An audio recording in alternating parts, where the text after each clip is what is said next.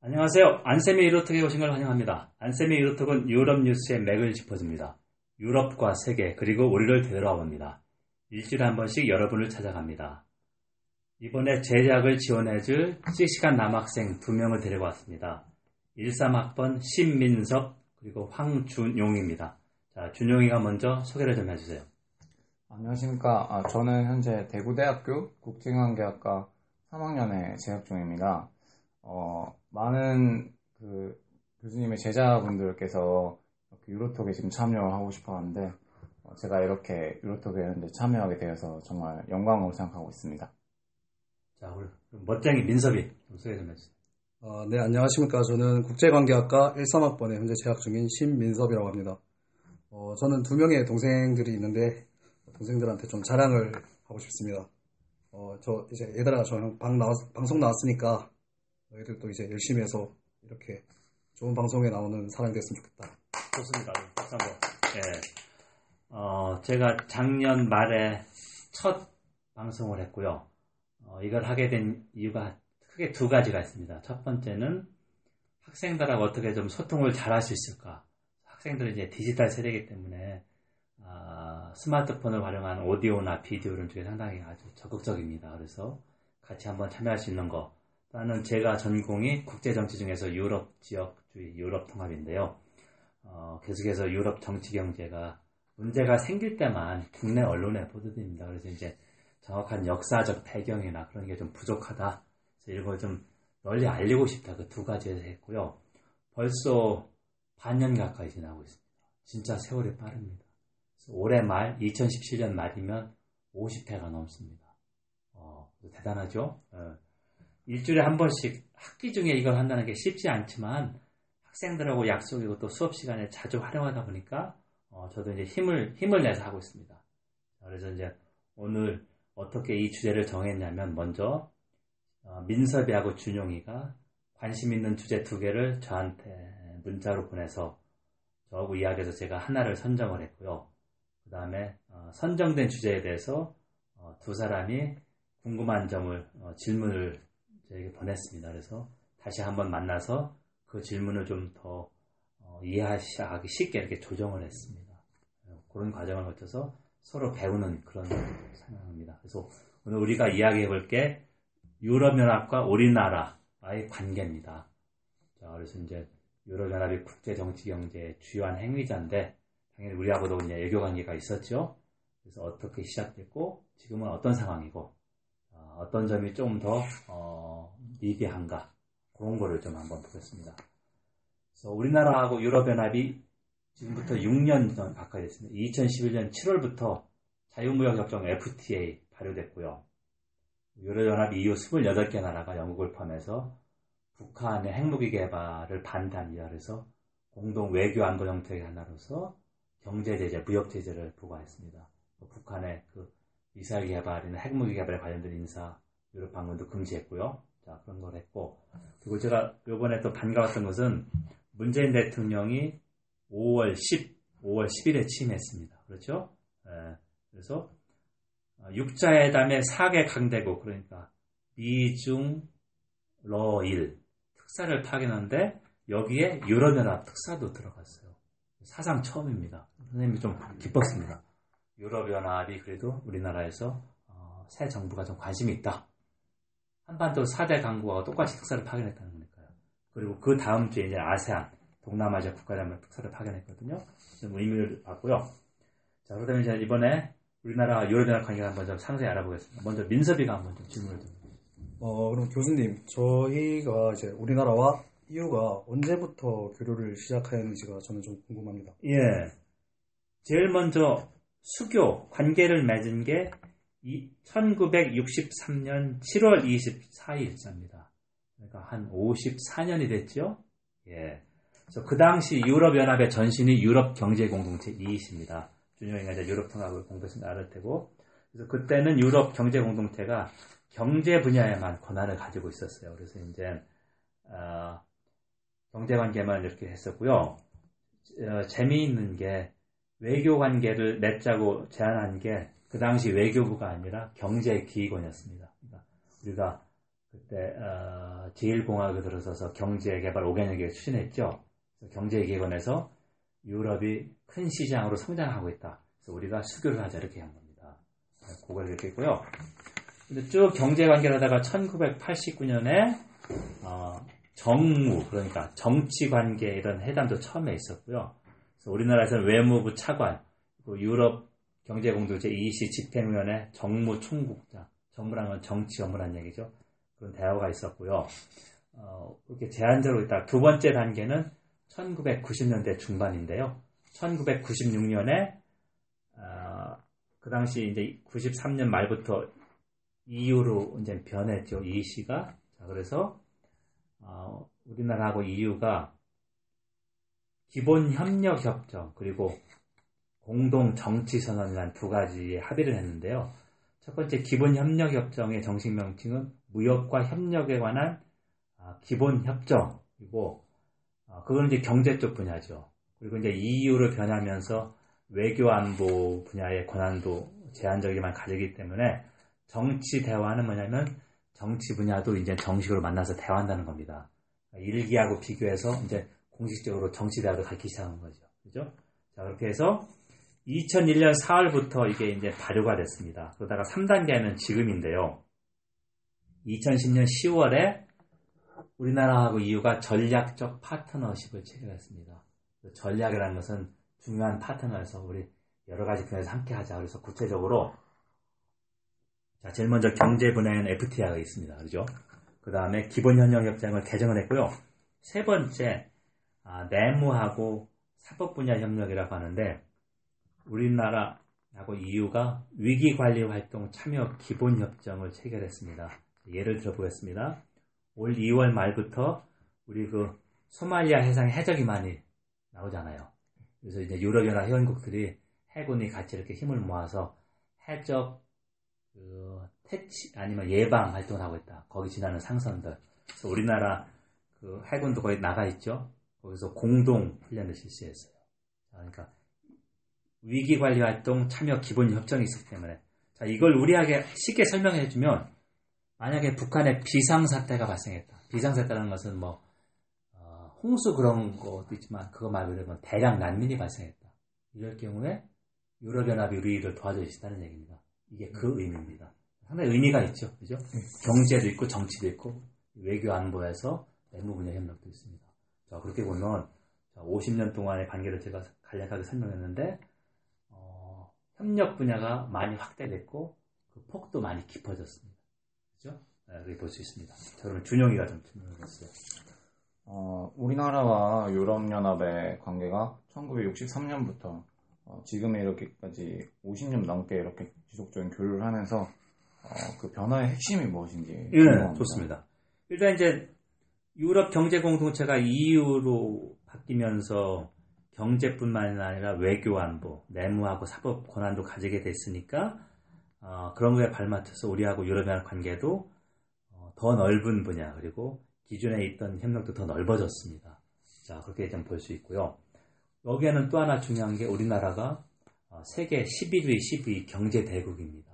어, 우리가 경제력도 컸고 그리고 경제 발전뿐만 아니라 민주화도 이렇게 했어요. 이게 상당히 드문 업적입니다. 경제 발전을 해도 대개 독재 국가 아직도 많고 아프리카 여러 나라 중에는 아직 경제 발전을 못한 나라가 많거든요. 우리는 이 두 가지를 해왔다. 우리 국력이 부상했기 때문에 당연히 유럽연합도 우리의 관심을 가졌다 이렇게 볼 수 있고요. 그래서 2011년 7월부터 한유 FTA가 발효됐는데 의미가 있는 게 유럽연합이 아시아에서 체결한 최초의 FTA였습니다. 그래서 2017년 안에 유럽연합은 일본과 FTA 마무리 짓겠다고 지금 막, 막바지 협상 중입니다. 우리가 훨씬 빨랐죠? 그리고 일본보다 더 빨리 우리가 그 위기 관리 활동 참여 기본 협정을 체결했어요. 우리가 한 발 앞섰죠. 그렇게 보면 좀 자부심을 가질 수 있다 이렇게 생각합니다. 자, 그러면 이제 민섭이가 한번 질문을 드립 어, 그렇다면 아까 전에 말씀하셨던 전략적 파트너십에 대한 이제 세부 내용이 저는 좀 궁금하거든요. 예. 우리가 중국하고도 전략적 파트너십을 체결했는데요. 이거는 이제 국제 관계에서 광범위한 분야에서 긴밀하게 협력한다는 의미가 이제 전략적 파트너십입니다. 그래서 처음에 경제 관계 시작했다가 두 번째 외교 안보, 세 번째 그 위기 관리에서 한반도 비상시 유럽연합 우리에 참여할 수 있다. 그렇게 해서 사, 법 내무까지 한 거. 자, 그렇게 볼 수 있어 상당히 포괄적인 분야의 협력이다. 다방면으로. 유럽연합이 어, 수교를 맺고 있는 게 140여 개 나라가 넘는데요. 유럽연합이라고 하는 그 국제기구, 초국가 기구가 전략적 파트너십을 체결한 나라가 몇 개 나라 될 것 같아요. 뭐 어린이집장 한다면 10%가 될까요? 안 될까요? 140여 개 나라 중에서. 140여 개면 10% 이상이 되지 어. 않을까 싶어요. 그런데 답은 10%가 안 됩니다. 그 수수죠. 10개 나라하고 우리가 이제 자부심을 가지고 있다는 게 그리고 서방 선진 7개국 G7이나 그러니까 미국이나 캐나다 아니면 신흥경제국 브릭스하고 주로 체결했는데 G7이나 브릭스가 아닌 나라 중에서는 우리나라가 유일합니다. 자부심을 가질만 하죠. 아시아에서는 어, 아시아에서 유럽연합이 전략적 파트너십을 체결한 나라가 우리나라 말고 중국, 인도, 일본입니다. 어, 그러니까 우리가 이 정도 대열에 반열에 들어섰다. 자부심을 가질만하다는 얘기죠. 자, 그런 의미입니다. 자, 그래서 이제 그런 식이 하고 우리하고 EU가 양자 둘이 협력하는 것만이 아니라 지역기구 그러니까 예를 들면 아세안 같은 거에서 협력하고 또 하나는 유엔과 같은 글로벌 차원에서도 상호 긴밀하게 협력한다. 글로벌 차원은 유엔뿐만 아니라 예를 들면 G20이라는 세계 주요 20개국 정상회담이 있죠. 이쪽에서도 사전 협의하고 긴밀하게 협력한다는 얘기입니다. 네, 여러분은 지금 안쌤의 유로톡을 듣고 있습니다. 안쌤의 유로톡은 유럽 뉴스의 맥을 짚어줍니다. 유럽과 세계 그리고 우리를 되돌아봅니다. 일주일에 한 번씩 여러분을 찾아갑니다. 오늘은 유럽연합과 우리나라의 그 50년보다 50여 년 동안의 관계를 한번 체계적으로 정리해 보고 있습니다. 자 그러면 자, 준용이가 질문을 좀 해주세요. 네, 어, 영국이 이제 유럽연합을 탈퇴하는 그 브렉시트라는 거 이후로 이제 우리나라와 EU의 FTA가 어떻게 이제 변화할지 예, 좋습니다. 영국의 유럽연합 탈퇴를 이제 브렉시트라고 합니다. 그래서 2017년 6월 중순부터 협상이 시작돼서 원래 제출한 게 3월 말이니까 2019년 3월 말에 예상되려면 영국 유럽연합 탈퇴합니다. 자 그러면 우리나라하고 유럽연합이 2011년 7월부터 FTA가 발효됐네. 그럼 어떻게 되느냐? 그 얘기인데요. 우리나라하고 EU FTA는 28개 나라 이렇게 돼가지고 어, 이게 균형을 맞춰서 체결됐는데 영국이 이탈하면 변화가 생기는 것이죠. 자 그렇기 때문에 어, 재협상할 필요가 있다. 첫 번째. 하지만 언제 무슨 내용을 재협상할 것인가 이거는 어, 우리가 충분히 시간을 갖고 해야 된다. 왜 그러냐면 2011년 7월 한유 FTA가 발효된 다음 해부터 2012년부터 우리나라의 그 대EU 교역의 적자가 발생했고 상당히 커졌습니다. 그 이전에는 흑자였습니다. 그러니까 우리가 유럽연합에 수출을 더 많이 했는데 우리가 수출을 더 많이 하고 일자리를 만들려고 FTA 체결했잖아요. 그런데 체결하고 나서 오히려 거꾸로가 됐어요. 자, 그러니까 왜 이게 이렇게 적자가 늘어났나 이걸 면밀히 분석해서 어, 분명히 재협상을 해야 되지만 언제 그리고 어디에 집중해서 재협상할까 이거는 우리가 많이 준비가 필요하다 이렇게 생각합니다. 그러면 이제 민설이가 질문을 좀 해주세요. 어, 그렇다면 브렉시트 이후에 우리나라랑 영국과의 FTA는 어떻게 될지. 예, 이것도 이제 우리하고 EU FTA와 관련이 있는데요. 영국은 유럽연합의 회원국, 탈퇴할 때까지 회원국이니까. 그래서 우리하고 영국이 FTA를 체결한 게 아니라 EU의 회원국으로서 우리가 영국하고 FTA가 있는 거거든요. 영국이 EU에서 탈퇴하면 그런 게 없어지죠. 예. 그러니까 영국과 우리는 아무 관계가 없습니다. 음. 다만 영국이 WTO 회원국이 되면 WTO 상으로 교육을 하는데 그럴 경우에 FTA에서 관세가 많이 낮아졌는데 WTO는 관세, 세계물가 관세가 많이 높아지는 거죠. 자, 그래서 무슨 말이냐면 그러면 영국과 새로운 FTA를 협상해야 됩니다. 없는 거니까. 마찬가지로 영국은 서비스 분야가 강, 합니다 경쟁력이 있습니다. 자, 그렇기 때문에 그리고 또 하나는 아, 시기인데요. 영국이 가장 큰 시장이 유럽연합인데 영국하고 EU의 FTA 새로 맺어야 되는 영국 탈퇴하면 그게 어느 정도 틀이 갖춰서 그 내용을 알고 우리가 영국과 협상하는 게 순서죠. 네, 왜냐면은 우리가 최소한 영국과 의하고 맺은 FTA 정도 요구해야 될 거 아닙니까? 그러니까 먼저 맺을 필요가 없다는 거죠. 자, 이것도 전략입니다. 자, 그러면 이제 어, 준용이가 질문을 좀 해주세요. 어, 이제 우리나라와 EU의 관계가 앞으로 더욱 우호적이고 좀더 좋게 나가기 위해서 우리나라가 갖춰야 할 뭐 역량 같은 것이 있나요? 예. 우리나라하고 유럽연합이 둘 다가 필요하다고 생각하는데요. 어, 대학생들이 배낭여행을 제일 많이 가는 데가 유럽입니다. 자, 왜 그러면 우리가 역사책, 세계사책에 상상하는 게 유럽은 찬란한 문화와 문명을 갖춘 나라다. 많이 가지 않습니까? 자, 그래서 이제 국제 에, 역사적 측면에서 역사로서 유럽은 많이 알려져 있습니다. 이탈리아 하면 뭐 콜로세움, 영국 하면 뭐 의사당.